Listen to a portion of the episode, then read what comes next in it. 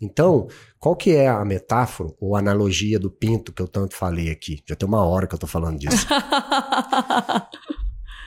Se você pega um pente de ovos, 30 ovos. Peguei os ovos, vou jogar na parede. Pau! Joguei um pente de ovos na parede. Você concorda que se eu fizer isso 10 vezes, fatalmente eu vou ter um, dois, três ovos que não vão quebrar? Sim. Essa é a história que vai ser ouvida. Porque esse é o pinto que nasceu e virou campeão. Mas você tem que olhar para como esse treinador escreveu a história dele. Porque pode ter sido somente um lance de sorte, igual eu tive com o Sherman lá no início. O Sherman não foi uma validação do meu trabalho. Eu acho que eu tive uma grande importância na reabilitação dele. Eu tive uma grande importância de colocar ele de volta na ativa e de estar ao lado dele naquele momento, fazendo um processo certo para o momento. Mas ele já era bom. Eu tenho outros atletas que validam o meu trabalho, que não chegaram tão longe quanto o Sherman, mas que eu vejo o meu trabalho lá. Entendeu? Sim. Então, assim, é isso que as pessoas deveriam se perguntar: quantos ovos foram quebrados para cada campeão gerado? Porque tem muita equipe no Brasil quebrando um ovo atrás do outro. Mas tem esse que é campeão, tem aquela que é campeã, tem esse. Cara, tá bom, mas você quer correr o risco de ser o ovo quebrado? Entendeu? Eu não entendo muita coisa, como você sabe, tem me acompanhado. Uh, mas eu analiso, assim, algumas pessoas eu gosto de observar. Então eu vejo, tipo, a pessoa tava ali no lugar X e tava indo super bem, de repente ela foi para outra equipe, e aí eu tô falando no cenário nacional. E aí você vê a pessoa despencando, assim, falou, cara, essa pessoa consegue fazer mais do que o que ela tá entregando aqui. Só que alguma coisa tá acontecendo ali. E é isso aí. É, é assim, é, to, eu acho que assim, cara, todo mundo consegue fazer mais do que está entregando no momento. Você não está no seu 100% todo dia. Não. Né? Então, assim, todo mundo consegue fazer um pouco mais do que aquilo que está entregando. Horas você está um pouco menos, hora um pouco mais, mas é, são raros os dias que você atinge seu 100%. São raros os dias que você bate seu recorde. São raros os dias que você expande o seu limite. Você fala, cara, hoje o que eu fiz foi demais. Sabe, são raros os dias que eu vou lá trabalhar e eu falo, cara, fiz um bloco de treino hoje que, meu, vai dar muito certo. e aí passa lá o bloco inteiro, dois meses, três meses, eu falo, cara, essa pessoa aqui melhorou pra caramba, olha isso aqui, olha esses dados e tal. Não é toda vez que você tem um incremento de 12% na performance num bloco de treinamento. Mas acontece. Só que essa é a exceção. E aí, o, o Kleber mais brutão, eu falo, a exceção é o exemplo do burro, velho. quando, pessoa, quando eu dou um exemplo e a pessoa vem com uma exceção, tipo assim, é, tem. Vou dar um exemplo do Instagram de novo. Instagram é ótimo, né? Mídia social é sempre. Serve para tudo. Ah, é sempre onde vem as pérolas. Eu fiz um post ali dos atletas master, né? E aí eu mostrava as pesquisas, o que, que as pesquisas estavam falando sobre o, né, as potencialidades e desempenho dos atletas master. E a, a média, né?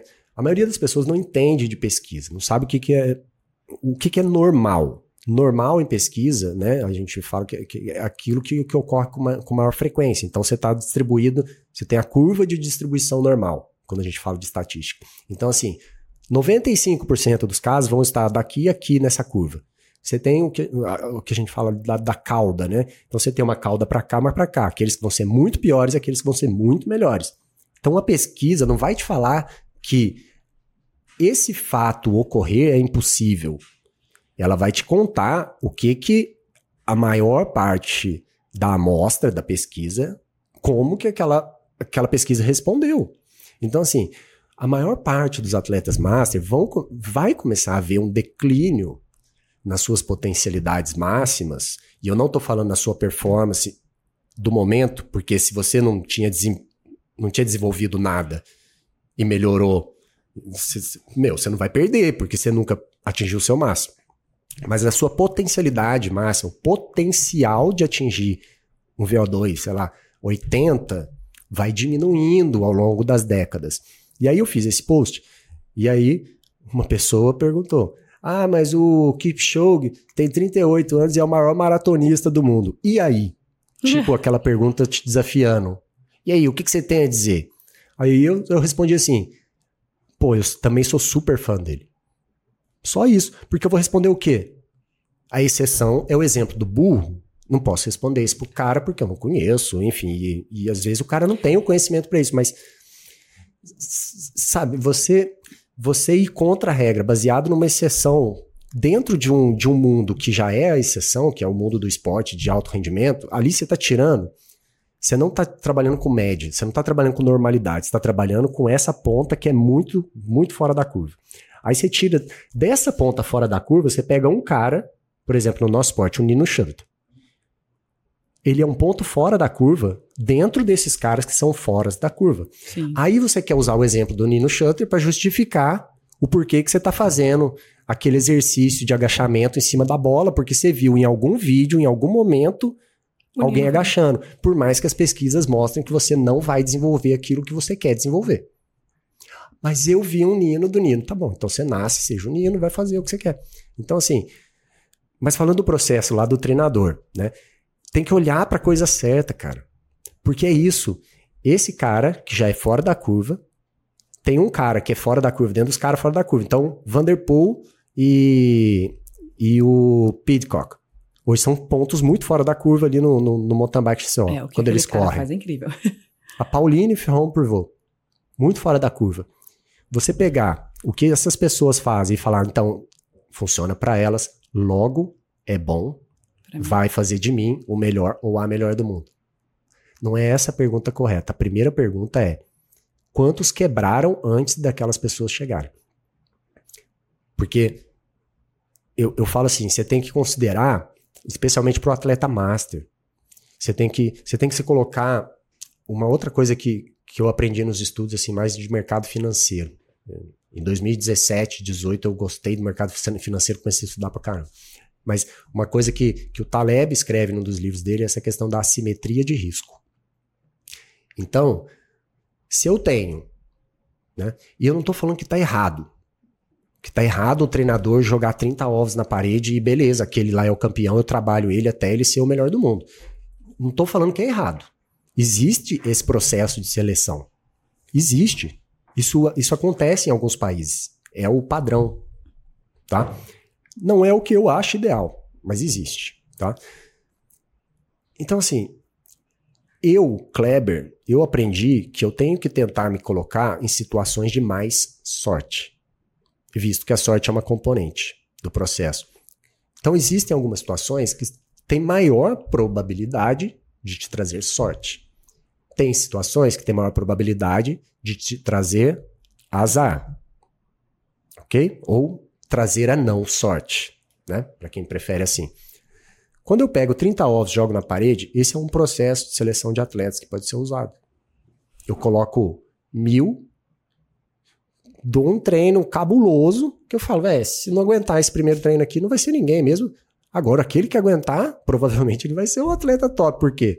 Ué, é lógico, se ele já passou por isso aí, só que 1999 morreram e não contam a história. Porque as histórias são contadas pelos vencedores. vencedores. A gente quer saber o que, que o vencedor fez. Não aquele que quase venceu, não o perdedor. Então o pinto que morreu é o perdedor. A história dele né? E eu aprendi isso em história oral lá no mestrado, que é dar voz àqueles que, que foram calados. E os perdedores são calados. Primeiro, porque ninguém tem orgulho de, de mostrar a sua história de derrota. É. Só que quando você fala que é só uma questão de mérito, você joga na, nas costas de todo mundo que não chegou, que foi culpa dele, culpa dela. Você não se esforçou o suficiente. Exatamente. Será, cara? Será que foi só isso? Então, assim, o processo de escolha, eu quero estar numa situação de mais sorte ou menos sorte? Mais sorte. Se a cada 100 ovos jogados na parede, um sai, esse aqui virou campeão, contou a história. Eu fiz esse processo 10 vezes, eu tirei dois campeões. Então, mesmo dos 10 ovos que sobreviveram, eu tirei 20%, o que é muito para falar de campeão. Mas eu tirei dois. Então, assim, de, de mil ovos, eu tirei dois. Você quer estar nesse mundo onde você vai ser jogado na parede, e se não quebrar, você vai ser bom? Vai ser boa? Ou você pode estar num mundo que é um processo de, de seleção diferente. Então, assim, você tem, você tem um processo que é de seleção e você tem um processo que é formação. Né? Então, lembra, eu tenho a, a seleção, eu posso selecionar atletas e existem formas disso. Eu posso selecionar, eu posso detectar, tá? não vou entrar no mérito de cada uma. Quando você está jogando, você está jogando ali os ovos na parede, você está fazendo um processo de, de seleção. Seleção. Praticamente uma seleção natural, o mais forte sobrevive, tá? É, mas você tem um processo que é o de formação, que é o que eu gosto de trabalhar. Então, por que, que eu mencionei esse atleta? Porque ontem a gente tava falando e tal de algumas questões assim, e aí eu dei uma resposta, ele me perguntou um negócio, eu dei uma resposta para ele que falou: "Caramba, me surpreendeu essa resposta". Eu falei: "Por quê? Não deveria", né? Porque ele ele falou de um atleta jovem que eu tô treinando, e ele falou, pô, eu vejo que, que você tem muito carinho por ele, que você acredita muito nele. Eu falei, cara, eu acredito em todas as pessoas que passam, que começam a treinar comigo. Aí ele falou dessa questão com esse atleta jovem, que eu acreditava muito nele. Eu falei, cara, eu acredito em todas as pessoas, desde que elas estejam comprometidas consigo e que elas continuem empurrando o carro comigo. Porque se ela parar de empurrar o carro, eu vou querer saber por quê. Né? O carro é o seguinte, né? Que é, para entender a metáfora, tem uma metáfora do carro. Se você, seu carro estraga na estrada e você fica pedindo ajuda, ninguém para. Porque pode ser um crime, pode ser um golpe, pode ser qualquer coisa. Se você pega e começa a empurrar o seu carro na estrada, as pessoas vão parar. Alguém vai parar para saber o que, que você quer, o que, que você precisa. Ou então, para começar a empurrar o carro com você. E essa é a questão. Por quê? Porque você começou a empurrar seu carro sozinho, sozinha. Não importa o tamanho do seu carro, se era numa subida ou não. A, a pessoa que tem que empurrar o carro primeiro é você. Em alguns momentos você vai se sentir fraco, você vai se sentir fraca. E eu posso te ajudar a empurrar o carro. Se eu entender que isso está acontecendo, eu posso te ajudar a empurrar o carro. Eu vou te empurrar junto com o carro. Falo, você entra lá e eu empurro. Agora, se você encostar ali e falar assim, tá, então agora eu vou dormir um pouco, Aí eu, aí eu nem te empurro, nem te puxo. Entendeu? Então é importante identificar essa questão. Porque senão a pessoa entra, dá de cara com o trabalho que depois ela se decepciona. Ela perde tempo de vida dela, eu perco tempo de, da, da, minha vida. E lembra do princípio da troca da equivalente. Troca. Não está ficando equivalente. Ou mesmo que tenha sido equivalente, foi equivalente para o ruim. Todo mundo saiu perdendo. Eu ganhei um dinheiro. Faz diferença. Então eu falei isso para ele, para esse atleta, falei, cara, eu me importo com todo mundo, eu acredito em todo mundo. E eu faço um processo de formação. Uma das coisas que eu mais me orgulho assim da minha carreira é isso. Eu não treinei muitos atletas. Às vezes as pessoas me chamam no Instagram e falam: "Nossa, você atende pessoas normais?" tipo atletas amadores, pessoas normais. Eu falo: "Cara, hoje eu praticamente só trabalho com amadores. Os atletas profissionais que eu trabalho são assim, 15% das pessoas que eu atendo. A maior parte são atletas amadores, né? Mas são amadores que eu falo, são pessoas ordinárias, fazendo coisas extraordinárias. E eu trabalho com formação. Então, o que eu gosto do meu trabalho, que eu me orgulho do meu trabalho, eu treinei poucos atletas profissionais. Mas eu acho que eu não quebrei nenhum ovo. E dos, sei lá, oito ou dez atletas profissionais que eu treinei, acho que oito estão lá na, em cima. Então tem algumas histórias de atletas profissionais que eu falo, meu, eu, eu super me orgulho de ter feito parte. Tem outras histórias que eu não me orgulho tanto, mas tem muitas que eu, que eu me orgulho. Cara. Por exemplo, de um esporte que não tem nada a ver com a bike, mas um, um atleta de jiu-jitsu que eu treino hoje. Eu treinei ele por cinco anos, a gente deixou de trabalhar junto um tempo, e tem acho que uns dois anos, quase três, talvez, que a gente voltou a trabalhar juntos. É, então tem uma década que a gente começou a trabalhar junto. E, e, é um trabalho que eu me orgulho demais de ter, de, de ter feito e de estar tá fazendo ainda hoje, sabe? É, é daquelas histórias de vida que as vantagens não estavam do lado dele. Então, não tinha uma condição financeira super favorável, teve que se mudar de cidade para ter um treino de qualidade sabe? Dormia, morava na, na, academia, limpava o tatame, era o primeiro a acordar, o último a dormir. Passando uma dificuldade financeira aqui, outra ali, arrumava um dinheiro, dava um seminário, fazia, acontecia. Cara, hoje o cara O cara mora em Dubai, dá aula na melhor academia de Dubai, ainda é um atleta, sabe? Tá construindo sua vida, tá feliz, faz uma grana legal, vive com dignidade, consegue colher os benefícios de ter atingido o topo do esporte, de ter chegado no pódio do campeonato mundial. Porque não adianta você chegar. É, até, até uma história interessante. Eu estava em Dubai lá com ele, acho que em março, março do ano passado. Eu fui para Dubai fazer um trabalho lá, atender uns outros atletas que eu treino lá também, e eu fiquei na casa dele. E um dia, inclusive, eu fiz um post no Instagram contando essa história. Só que contar é sempre diferente. Um dia a gente tava sentado assim na mesa de jantar e ele sentado ali e onde você tá assim e atrás dele tem a TV e tinha os, os troféus, as medalhas, algumas medalhas e acho que um ou dois troféus de mundial e tal. E a gente tava conversando essas coisas, questões de vida assim, né? Legal que hoje ele é professor e ele tá mais velho e ele fala que ele entende muitas das coisas que eu falava para ele lá atrás e, e parecia tipo pô, velho, isso não tem nada a ver, cara. Eu quero, é, eu quero é treinar, quero fazer força e tal. E eu falava uns negócios, botava ele para pensar, e ele fala que hoje ele entende, entende melhor. E aí eu olhei aqueles troféus ali, e a gente falando dessas questões de vida, e eu perguntei para ele, eu falei, cara, e esses troféus, essas medalhas aí e tal? Ele falou, orgulhoso, assim, falou, é, é do Mundial, é de tal lugar e tal, não sei o quê. E eu falei, então, você Cada dia você sai com uma medalha dessa no peito, você vai dar aula com uma medalha dessa. Quando você vai, você vai encontrar seus amigos, você vai lá no, no Buja lá, Buja ali falar, almoçar, jantar. Você pega o troféu, põe na mesa, para mostrar que você é o campeão, que você fez isso, você fez aquilo, você conquistou o mundo, viajou cinco continentes, deu seminário. Ele meio assim, né, sem entender, mas no contexto da conversa era, ele era para entender, era tipo essas metáforas, essas analogias que eu faço. Aí, obviamente, que ele falou: não. Eu falei: então, velho. A questão não é essa.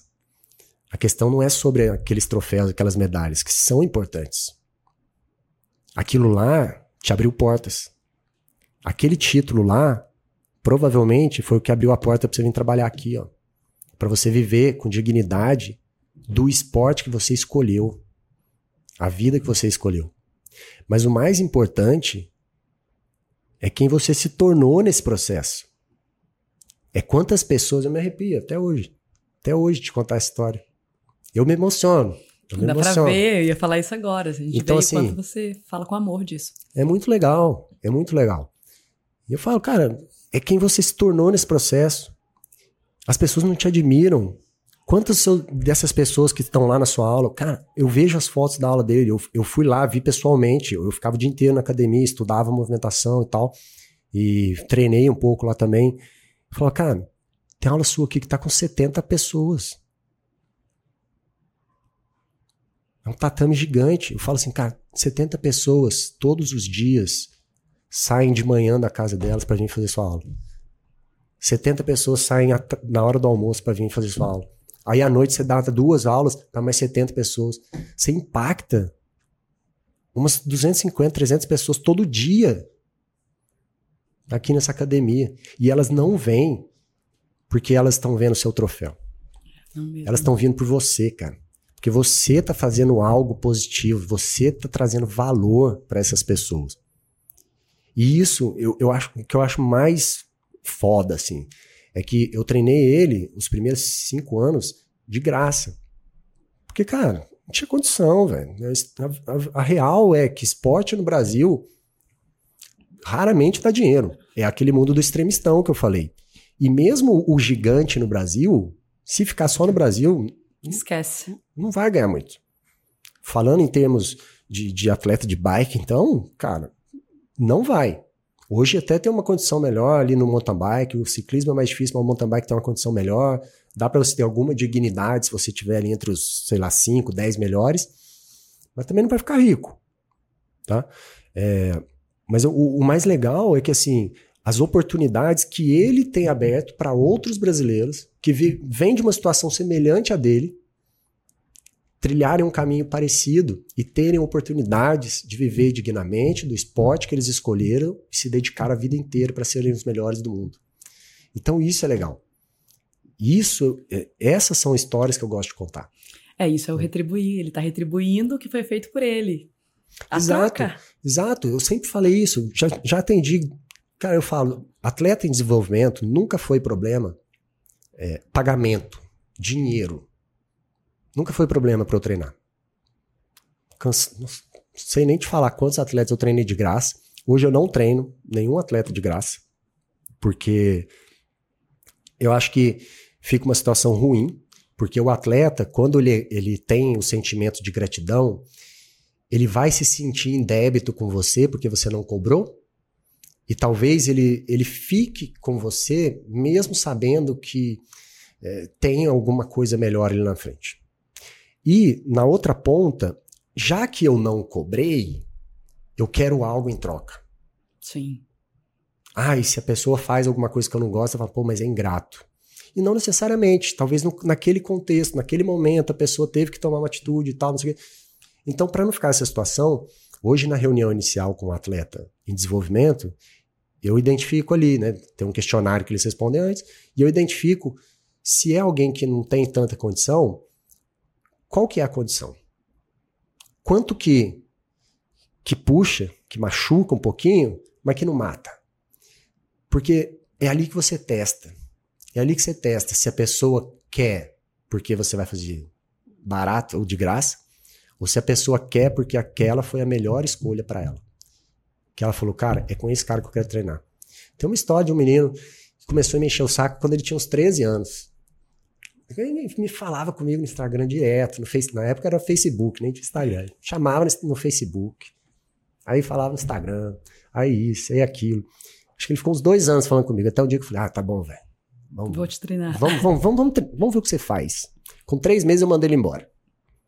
Porque a gente fez um combinado e ele não cumpriu o combinado. Mas tenho muito carinho por ele até hoje. Até hoje eu encontro ele assim, ele não pedala mais, mas eu encontro ele e eu falo, velho, você, você, é um vagabundo, mas eu gosto. mas eu, eu mandei ele embora porque assim, ele não cumpriu com o nosso combinado. E ele estava acostumado com pessoas que não faziam o que falavam que ia fazer.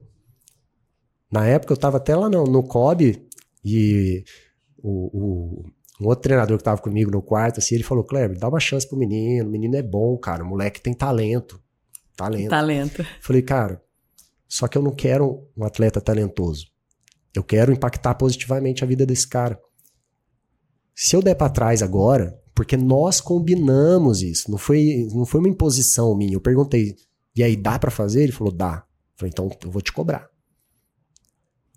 Agora, se eu faço igual todo mundo faz, eu não dei nada para ele.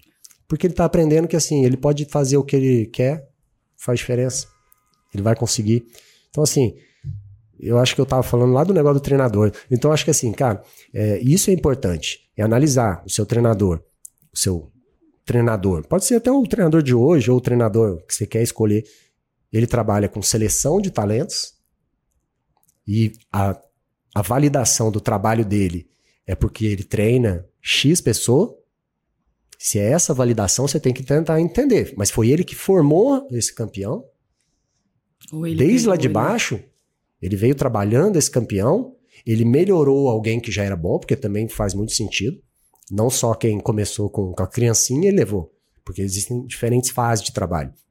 Mas esse treinador foi capaz de melhorar a maior parte dos seus atletas foi capaz de extrair o melhor da maior parte, ou ele tem um atleta que validou a teoria dele e agora ele vai jogando todo mundo na parede, uma hora vai sair outro ovo que não quebra. Aí esse pinto vem e conta história. Então essa é a analogia do pinto. O pinto que sobrevive é o pinto que conta história, é o campeão. Os outros 99 ovos que quebraram não estão vivos para contar. Você não vai ouvir a história deles. Você vai ter que cavar, você vai ter que buscar. Então, acho que isso é legal. Eu quero estar em situações de assimetria positiva, situações de sorte. Ou seja, eu quero estar num lugar que, que meu, eu tenho maior probabilidade de dar certo do que de dar errado. Eu não quero estar numa situação que. É, né, o, o, Taleb fala muito do, do, risco de ruína, que ele fala também. Para nossa, pra nossa, nossa situação aqui, o contexto é: você pode assumir alguns riscos por inúmeras vezes, desde que eles sejam tenham um custo pequeno para você. Então, que, que eu quero dizer? Eu posso. É, deixa eu dar um exemplo. Eu estou pensando num exemplo na bike, assim. A bike. Eu posso assumir um risco de cair de lado numa curva, porque eu errei a tração do pneu, se, se o ambiente aqui, ó, tá tranquilo, não tem nenhuma pedra gigantesca, se tem uma tela de proteção, não vou cair em nenhum lugar. Eu falo assim, cara, essa curva eu posso arriscar mais. Eu posso errar essa curva Você mil vai vezes. arriscar em segurança. É, eu vou arriscar, mas eu, eu tenho um controle do dano. Qual que vai ser o dano aqui? O dano esperado é pequeno. Então eu posso assumir esse risco muitas vezes. Mas eu jamais posso assumir o risco de morrer. Então, tô de cara numa rampa. É um gap de 6 metros. Eu nunca fiz. Eu vou saltar? Não. Mas tem gente que salta. Tem gente que salta. Tem alguma, algumas provas aí que, cara, tem, tem, tem uns gaps que estão ficando com 3, 4, 5 metros. A pessoa não treina isso, mas está na prova, fala, ah, então eu tenho que fazer, porque senão. Senão eu não, não sou bom o suficiente, Exato. não sou boa o suficiente. Porque o que, que vão falar de mim se eu é. passar no chicken line? E não tem nada errado. Você não está pronto, você não está pronta. Né? Então, assim, essa é a simetria de risco. É um risco de ruína, é um risco que você não pode correr. E o risco de ruína é ser jogado na parede. Ah, mas se eu sobreviver, eu sou campeão. Isso não. Isso não. Você quer estar nessa situação? Eu não quero. Eu não, eu não quero. Eu quero estar na situação assim, cara. Tá bom, essa pessoa aqui talvez não tenha feito o maior de todos os tempos, até porque o maior de todos os tempos só existe um. Não dá para o, o treinador do maior de todos os tempos treinar todo mundo. Mas assim, essa pessoa tá comigo. Ela tá na jornada, ela tá interessada. Ela vai tirar o meu melhor, ela sabe como tirar o meu melhor. Como eu falei para você, né, que eu me importo muito com sentimentos e emoções, porque tem hora que não dá para bater. Tem hora que você tem que assoprar. Tem hora que você tem que falar, oh, calma, vai dar certo. Só, só vem, vai dar certo. Mas tem hora que você tem que falar, filha, e aí? Já e são aí? quatro horas da tarde. É, é, isso, é isso. Quer ser campeã, mas e aí? E aí? Treino tá vermelho? Não fez? Ah, mas sabe o que que é? Não, então você não quer tanto, você meio que quer. Eu falo assim, a maioria das pessoas meio que quer. Ela só quer até o ponto de não atrapalhar muito, né? de eu não ter que me esforçar demais. Então você meio que quer. Aí você meio que tem também. Olha que a gente estava conversando sobre o treino noturno. Falei, uh, conversando com os colegas, ah, mas você foi à noite. Falei, cara, hoje foi um dia extraordinário que eu tive que começar bem mais cedo, saiu do, do comum. Falei, ah, eu vou chegar às seis horas, eu posso não treinar, mas é tarde, é perigoso e tal. Eu acho que perigoso é, é algo muito relativo, mas enfim. Falei, eu tenho o controle daquele lugar, do que, onde é que eu vou, o que eu vou fazer. Então, são sete horas da noite. Ok, eu vou conseguir dormir mais no dia seguinte, então eu vou lá agora fazer o meu treino, não vou deixar passar. Eu penso dessa forma. Então é isso. É, tudo é aquilo, tudo tem prós e contras, né? Eu Sim. também posso ficar falando aqui sobre os prós e, os contras disso, mas assim, é, é, nada, nada é absoluto, né? E, e, é por isso que é tão difícil trabalhar com, com, com ciências humanas, né? Ciências não exatas. É, é difícil trabalhar porque, porque como não é absoluto, é, parece que, que, que as pessoas, né? E isso é, é um viés comportamental bem estudado, assim, também na, na parte de psicologia, de neurociência e tal, é, que assim, você tende a, a seguir, a acreditar melhor naquela pessoa, né? Acreditar mais na pessoa que fala com mais confiança. Então, se você erra com confiança, você tende a ter mais followers, mais seguidores do que quem acerta sabendo que não é uma resposta exata. Então isso é legal no treinamento, porque assim, é, a gente tem várias teorias, tem vários modelos, tem vários tipos de treino. E nenhum deles ainda é assim, esse é o melhor. Por quê? Para quem? Quando? Que momento? Qual o objetivo? De onde partiu? Aonde está? Para onde quer ir? Então, assim, é difícil você cravar. Só que, como é difícil cravar, é fácil lacrar. Né? Então até rimou, olha que legal. Você vai dar um corte, você vai dar um corte legal. É, como é difícil cravar, é fácil lacrar. Porque assim, a ciência sempre usa muito palavras de sugere. Tal pesquisa sugere que tal resultado é atingido com esse esse treino por tanto tempo com esse tipo de pessoa. Tal pesquisa é, é, averiguou esse esse fato. Estou descrevendo o fato, não estou falando o que acontece com todo mundo. Tal pesquisa tem uma é, é, representatividade, é, ela é significativamente representativa, ou seja, ela está ela, ela tá dentro daquele padrão que a gente fala que tem significância estatística, ou seja, 95% das pessoas vão responder dessa forma. No caso da educação física, geralmente é isso, tá? É, na medicina é diferente, remédio e tal, é mais restrito ainda. Mas assim, mas é mais fácil você acreditar em alguém que fala assim, cara, tal pessoa, campeão, campeã, fez esse treino aqui, esse treino vai te tornar o campeão. Porque a maioria das pessoas fala, então é isso. Ha! Pensamento de primeiro nível. Eu linko isso com isso. Né? Você trabalha em comunicação, você deve estudar também o marketing e tal. O marketing usa muito isso. Sim. É o linkar duas coisas que não tem nada a ver, muitas vezes, mas que geram um link na cabeça da pessoa que para ela faz sentido. E, eu, e tem uma frase que eu gosto muito que é assim: quando a pessoa quer acreditar, a verdade não precisa fazer sentido. O fato não precisa fazer sentido. Ela quer acreditar naquilo. Então você fala, tá bom.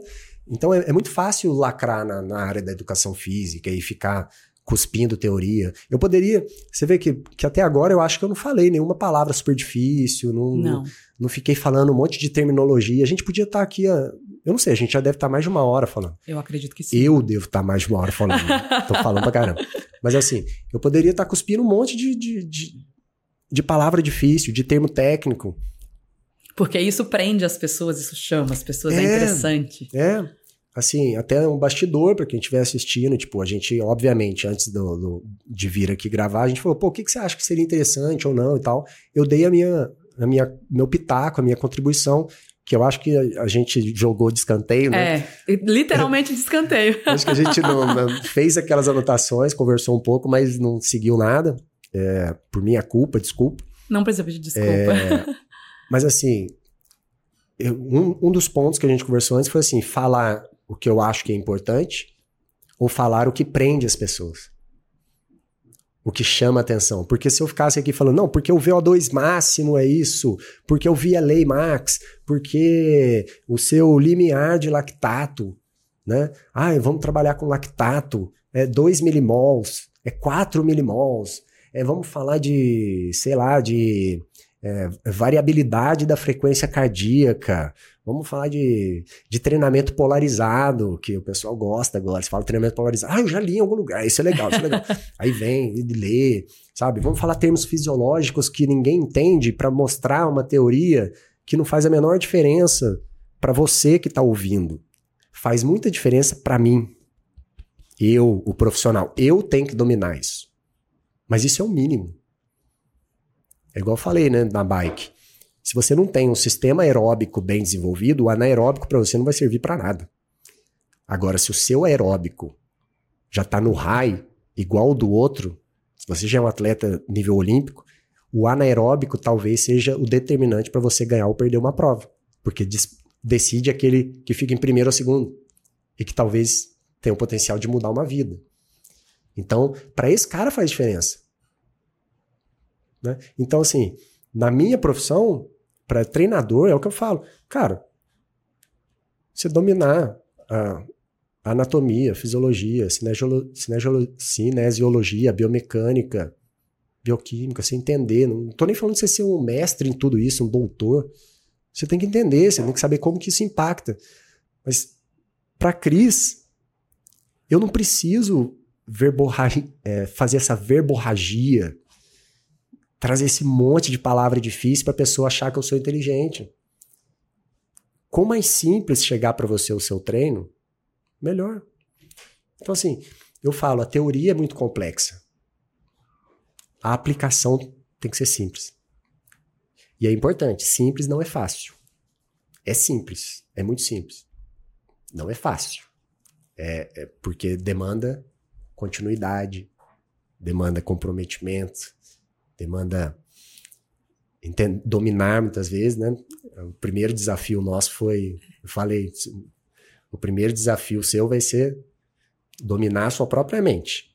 É conseguir falar, cara, tá bom, eu quero, mas eu não devo. O Cortella tem, tem, tem uma palestra legal que ele fala assim, ó, antes de fazer qualquer coisa, faça três perguntas. Quero? Posso? Devo? Se qualquer uma dessas a resposta for não, não faz. E sabe o que é mais interessante disso tudo isso? É que naquele, naquele momento em que você tá ali, ai, eu posso, eu quero isso aqui. Não, mas eu não devo. Parece que tem alguma coisa te puxando para ir. Só que depois, quando passa aquele momento que você analisa, você vê que fez todo sentido você não ter ido. Porque não era o momento, enfim, é como maturidade. É muito parecido com isso. É, é legal. Aí a gente, a gente pode falar da, da, da questão assim, porque você tem uma. Um, você tem uma parte do seu cérebro que é mais voltada para as coisas imediatistas, para as emoções, para as coisas de curto prazo ali, e você tem uma, uma, uma, uma parte mais voltada para as questões de longo prazo, mais racionais e tal. Então, assim, é uma eterna, entre aspas, uma eterna briga ali sobre você tomar decisões, e a gente toma milhares de decisões durante o dia, é, você tomar decisões, muitas vezes baseado no que me agrada no curto prazo, ou que no, o que me traz benefício de longo prazo. E treinamento é muito sobre isso. Treinamento é muito sobre abrir mão de alguma coisa de curto prazo para obter um ganho, talvez obter um ganho maior e mais sustentável no longo prazo. E isso é difícil, cara. É igual de novo, eu mencionei que eu, eu gostei de estudar bastante mercado financeiro e tal, e, e eu gosto de analogias com o mercado financeiro, porque dinheiro é uma coisa que, para os mais jovens, não faz tanta conexão quando você ainda é sustentado pelo seu pai, pela sua mãe. Mas a partir do momento que o boleto é seu, cara, a coisa muda. vai entrar, a, a analogia cabe perfeitamente. Então, é mais ou menos ali uns 16, 18, dependendo do seu contexto, 20, 20 e poucos anos, você começa a entender essa analogia. É, então, assim, é, tem algumas analogias interessantes. E, e no mercado financeiro eu vejo muito claro isso, assim, com, com o treino, né? Então, por exemplo, você tem investimentos no mercado financeiro que você pode que você pode correr atrás de, de lucros mais rápidos, né?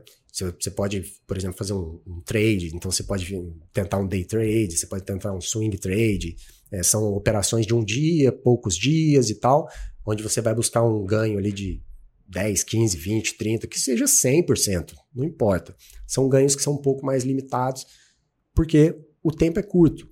E você tem tipos de aplicações, ele é limitado entre aspas, tá? Eu não vou entrar, obviamente, nos, nos contextos, porque senão Parece um, um hater, day trader, vai falar, não, porque dá para ficar milionário em 10 segundos.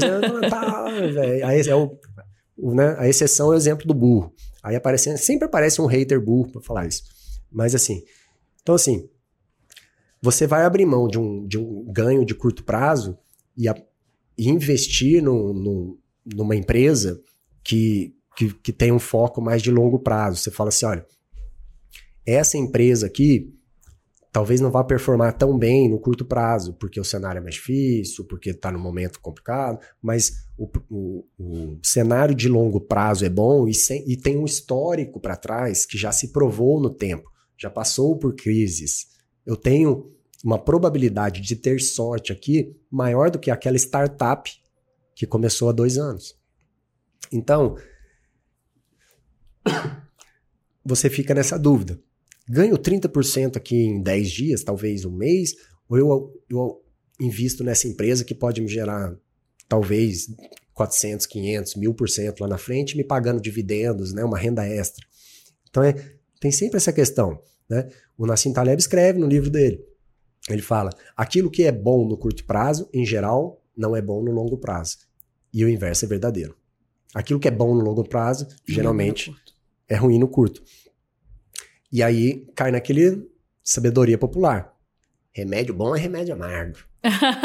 Quem nunca ouviu isso da mãe? Né? O remédio bom é o remédio amargo. Né? Vem com esse docinho aí. Né? Então, assim, doce é uma delícia. Ativa meu cérebro. Fala, Nossa, que delícia. Fica addicted. Né? Você fica viciadinho ali no doce, fica maluco e tal, né? Sua glicemia fica maluca, é. você fala, ah, é isso. Juntou com gordura, então, falou, nossa, meu corpo é isso que ele quer, não quer mais nada. É ótimo no curto prazo. No longo prazo, nem tanto.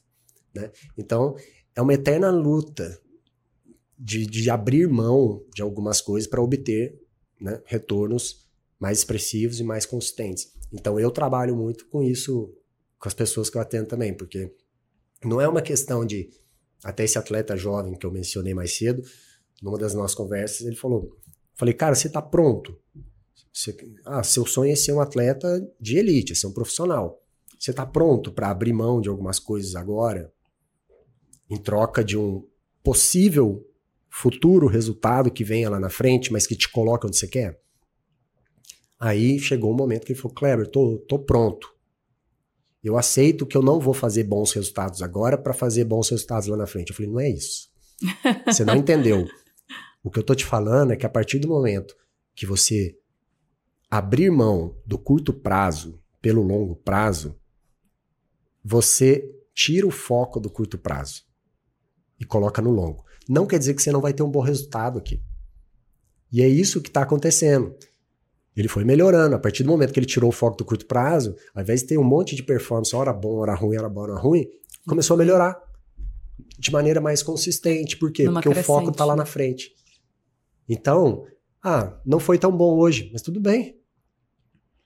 Antes, assim, não foi bem numa corrida, cara, chorava, cara, vai acabar minha vida. Eu falava, cara, não, porque daqui duas semanas tem tal prova.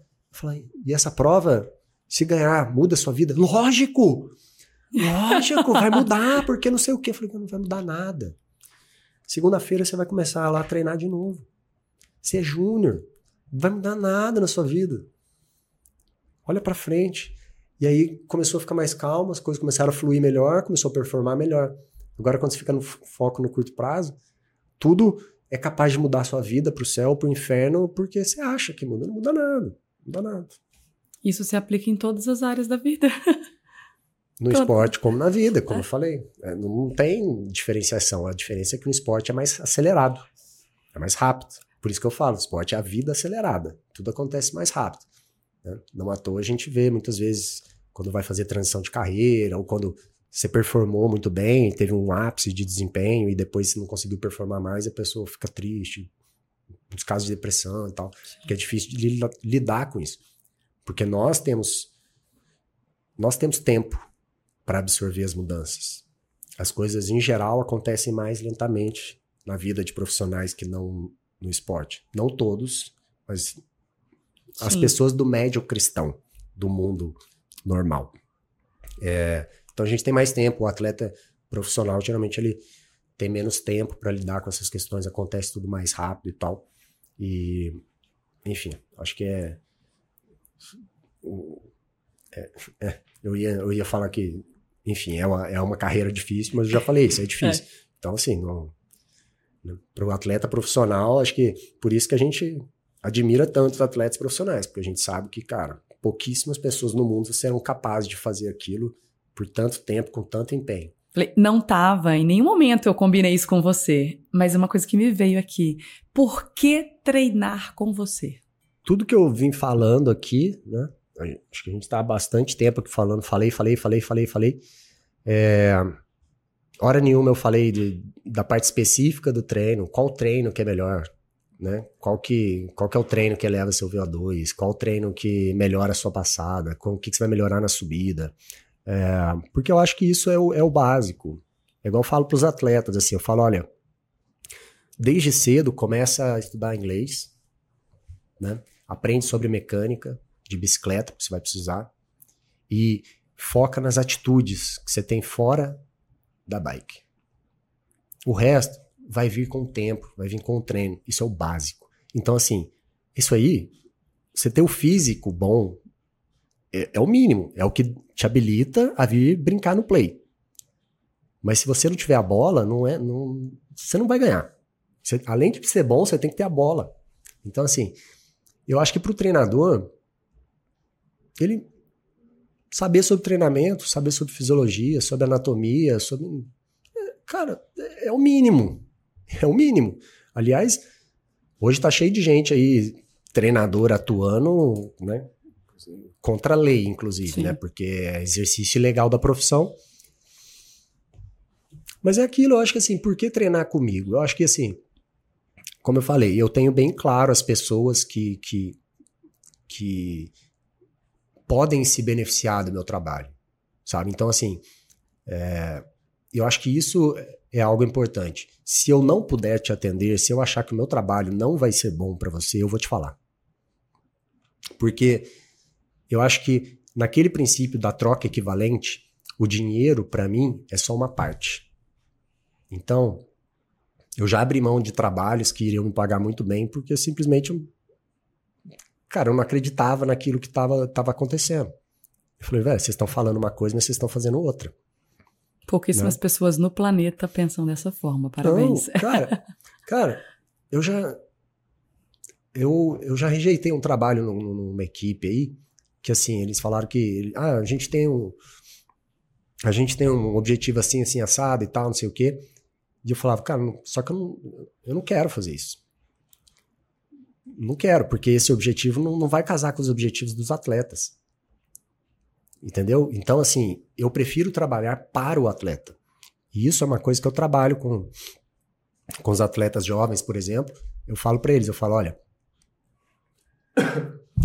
eu cobro e eu vou sempre te cobrar. Porque tem muito treinador que o atleta é de elite, ele treina de graça, justamente porque é aquilo, o atleta elite treinando comigo, o atleta é bom, o que que acontece? ele valida, ele, ele me dá autoridade, ele valida o meu trabalho. Mesmo que não tenha sido eu que tenha desenvolvido. Então, assim, muitas vezes ele treina um atleta de elite gratuito. Só que se o atleta de elite não paga, quem que paga? É uma pergunta, não é retórica. Ok. Os outros. Quem são os outros? As pessoas que buscaram ele. Os que não são de elite, os amadores. Os, enfim, vou colocar só como amadores. Exato. Só que aí o que, que acontece? O amador busca o treinador que treina o atleta de elite, que não sei o quê, que nem sempre foi ele que fez, mas valida o trabalho daquele cara daquele momento e procura ele por quê? Porque se ele treina esse cara, logo Vai ser bom para mim. Vai ser bom para mim. Automaticamente eu vou obter os mesmos resultados e vou chegar lá. Isso. Só que aí a gente pensa no alinhamento de interesse. Visto que esse cara não cobra do Elite, mas o Master, amador, quer o a treinador que treina o cara da Elite, porque logo vai ser bom para mim, quem paga a conta? O Master. Então, se esse treinador treina o Elite de graça, porque o Elite traz outros atletas, esses pagam. Opa, qual que é o alinhamento de interesse que existe, tanto com o atleta de elite, quanto com o master. Não estou falando que não existe nenhum, Sim. mas sempre existe. O ser humano é um animal de interesse. Nós nos relacionamos por interesse. E não é no sentido pejorativo. É no sentido da troca equivalente. Você tem um interesse aqui hoje. A gente conversou em off antes, que eu falei que deveria ter gravado, porque foi muito legal o que você falou. Seu interesse é, você gosta disso. Você quer tocar as pessoas. Você quer levar algo de qualidade para elas. E eu falei, cara, isso devia estar tá gravado. Porque isso é legal. Mas nem todo mundo tem esse interesse. Porque se você entra para um treinador empresa, qual é o interesse? Se eu sou uma empresa, gerar lucro. É. Então o atleta de elite ele pode ser um marketing. Para trazer quem? Quem que paga a conta? O amador. Só que aí o amador chega aqui, o treinador está muito preocupado de trabalhar o elite. Porque é quem traz o dinheiro o de dinheiro. verdade. Não é ele que paga, mas é quem traz o dinheiro. Aí o amador começa a reclamar que não tem atenção. Eu falo, mas é você é bobo. Você é trouxa. O cara tá treinando uns caras de elite. Sabe quanto tempo demanda para fazer isso? Você tem ideia de quanto tempo demanda de trabalho para você extrair o melhor de alguém que já chegou ali, cara, perto do 100% do genético? É muito difícil, cara. E para o cara oscilar 1%, 2%, para ele faz diferença entre ser o primeiro e segundo. É. Para o amador, se ele oscilar 1%, talvez ele ainda esteja melhor do que da última vez, porque para ele, geralmente, ele está sempre melhorando. Então, assim, você é bobo, você está fazendo papel de bobo, porque você é o cara que paga e é o cara que não vê o retorno. Então, assim, por que treinar comigo? Eu acho que, assim, primeiro, porque eu sei para quem é o meu trabalho. Se não fizer sentido, eu não vou falar para você treinar comigo. Dinheiro para mim é uma parte do pagamento. E nem é a parte mais legal, que eu curto mais. É... Segundo motivo, acho que pô, tem 20 anos que eu trabalho com isso, estudar bagagem, estudar experiência. E acho que eu me importo com as pessoas, no fim das contas. Eu me importo com o valor que eu entrego. Eu nunca briguei por preço com nada. Nunca fui o profissional mais barato. Não pretendo ser. Tipo, uma vez um atleta meu falou: pô, cara, eu mando um monte de atleta para você e tal. Ele treinava de graça, então ele se sentia na obrigação de mandar atleta para mim. Ele falou: cara, um monte de gente, mas você é caro. Eu falei, velho, mas eu tô sabendo que tal pessoa aqui tá cobrando X. Ele falou: é. Eu falei, então, então agora eu vou cobrar o dobro. Porque ele tá cobrando, tipo, eu tô cobrando 30% a mais, agora eu vou aumentar meu preço. Porque esse cara é ruim, eu sou bom. Olha onde você chegou. Eu tô tentando impactar a vida das pessoas positivamente. O cara tá querendo ganhar dinheiro com uma massa, ele tem 100 pessoas, tá treinando 100 pessoas aqui. Você acha que ele dá atenção? Põe só. Gente, eu falo que assim, a matemática simples de adição, subtração, divisão e multiplicação, mais etimologia, que é conhecer né, a, a origem, especialmente das palavras, resolve 80% dos problemas do mundo. Então, se você põe na conta quantos alunos a pessoa atende e divide pelo número de horas né, que você estima, você multiplica pelo número de horas que você estima que ele deva gastar com você para te dar uma atenção. E aí você chega numa conta de quantas horas aquela pessoa tem que trabalhar por dia. Então tem, eu falo para as pessoas, eu falo, cara, quantas pessoas você acha que aquela pessoa atende? Ah, tantas pessoas. Tem outras junto? Ah, tem. Ah, não tem. Então faz conta, faz conta. Quantas horas você acha que você merece de atenção pagando X? Ah, acho que, sei lá, tantas horas. Então faz conta. É possível? É humanamente impossível entregar essas horas que você quer nesse preço que você paga? Então faz conta, se faz sentido. E assim, é o que eu falei. Eu posso dar motivos para as pessoas não treinarem comigo também. Porque isso que eu, eu acho importante. Tipo, eu quero impactar a vida das pessoas, eu quero viver a jornada junto. Mas eu sei que não é para todo mundo. Não é o meu perfil trabalhar com quem está começando agora na bike. Se você precisa das primeiras instruções. Então sempre chega esse caso para mim, eu mando para treinadores que eu vejo que tem mais mais pegada com esse público. Para mim é difícil, a pessoa acabou de chegar. Sabe a pessoa que geralmente é, sente muita diferença no meu trabalho? É, o atleta em desenvolvimento que quer ser profissional, acho que eu, que eu atuo muito bem ali. Os profissionais, quando o cara já tem um, sabe, um intelecto um pouco mais elevado para entender algumas coisas que ele que eu vou bater mais nele, né? Então, se for muito se, se, ele quiser uma vida muito fácil, realmente vai ser difícil para ele trabalhar comigo. É, mas o, o, Master, que geralmente está nessa fase, ele já entrou na bike, ele viu o mundo, ele curtiu, ele deu rolê, ele foi numa provinha, gostou, foi em outra, começou a procurar um treino, viu que pô, melhorou, mas parece que não melhorou, e aí ele procura algo fala assim, cara, eu preciso de um negócio mais focado, eu quero viver esse processo, eu quero entender como é que é. Essa é a pessoa que geralmente fala, cara, é muito top, é legal. Porque às vezes a pessoa está num momento de vida diferente, ela está trabalhando muito, ela gosta, mas, ah, não, não quero, sabe? Não tenho a pretensão de, de, de, andar lá na frente da categoria. Eu quero é tomar minha cerveja, quero conversar com os amigos. E tudo bem, mas não é o meu perfil.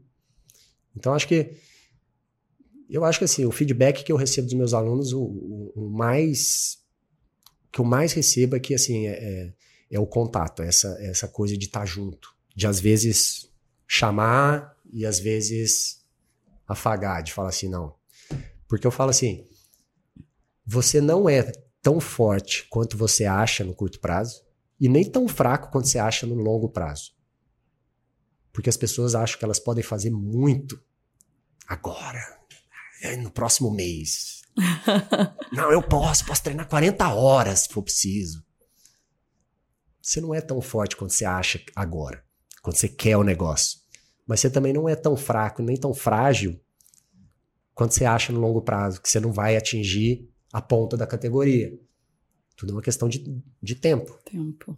Organização, tempo, dedicação. E não, não fazer esforços heróicos.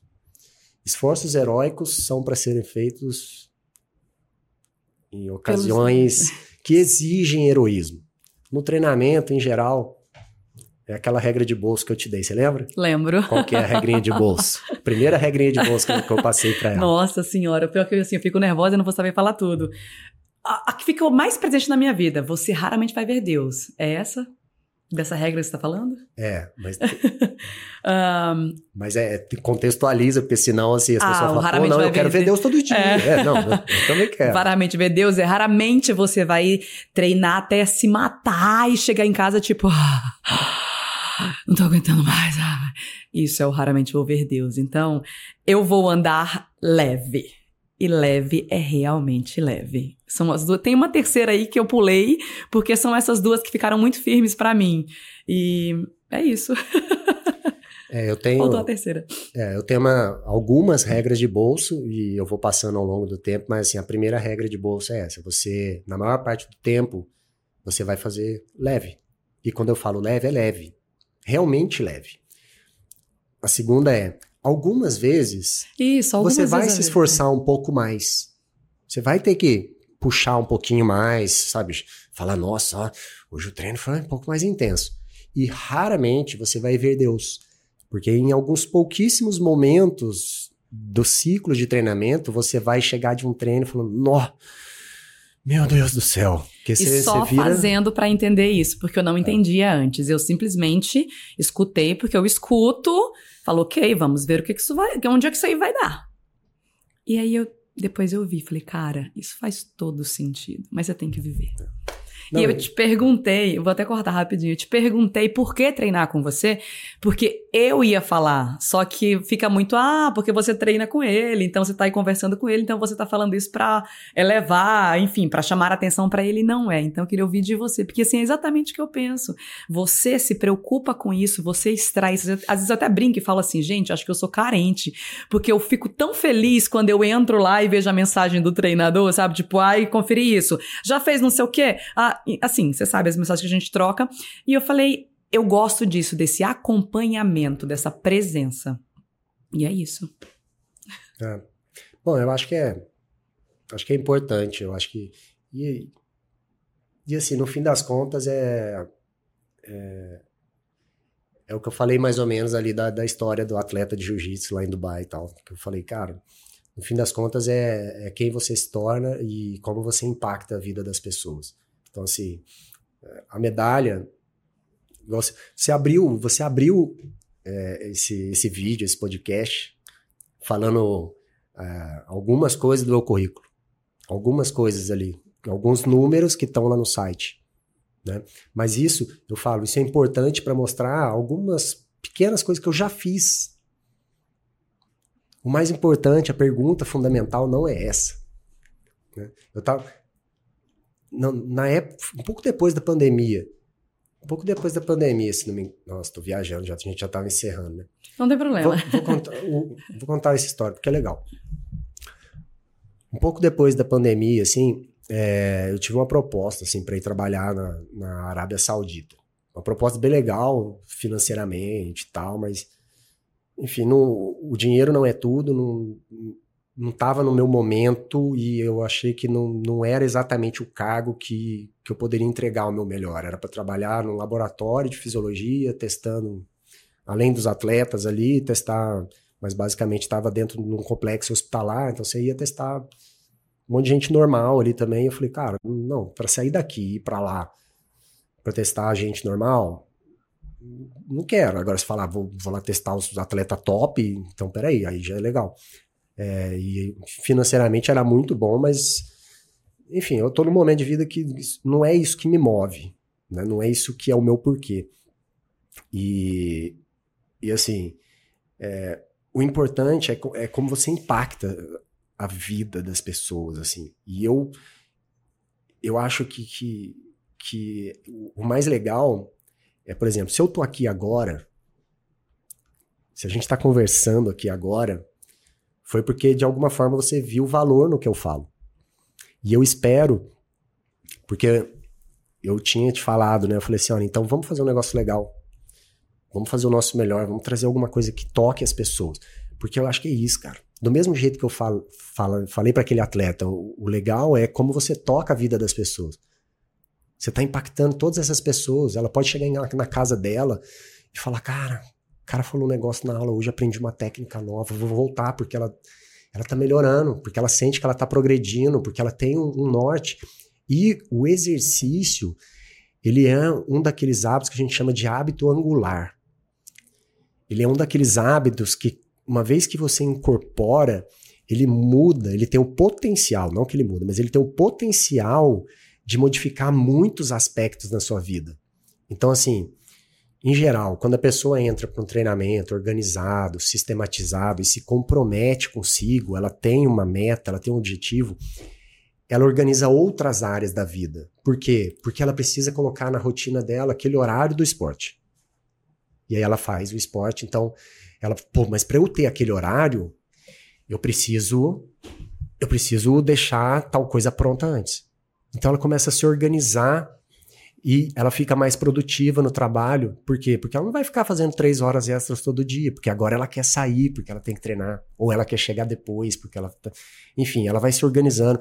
Então, aquilo transforma, aquilo é, melhora a alimentação, melhora o sono, melhora muitas vezes a relação com a família, porque o nível de estresse baixa né? Para o atleta também, obviamente, além de ser o, o meio de melhorar no trabalho dele, mas você vê, quando diminui muito o volume, o cara sente, ele precisa, a mulher precisa de, de voltar com o volume, porque faz parte da vida, parte de quem ele é, de quem ela é.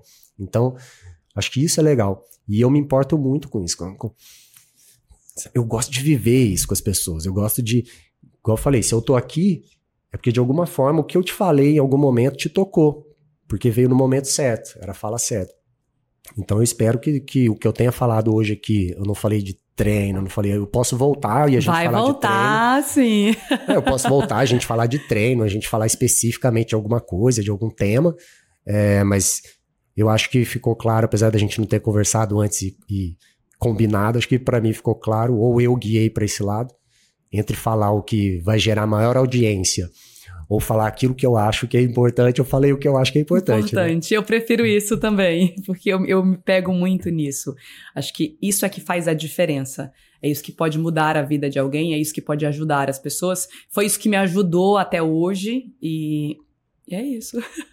É, vamos tentando, é. fazendo o nosso melhor todo dia, lembrando que o nosso melhor não necessariamente é 1% melhor todos os dias, o nosso melhor é Cara, tem dia que 99% é o seu melhor, tem dia que 50% é o seu melhor, e tá tudo bem. O importante é seguir em frente, buscando evolução, né? Que eu falo, meça a sua jornada pela plantação, não pela colheita. A colheita vem, né? Enfim. Obrigada demais, viu? Bom, obrigado você. Até a próxima. Até.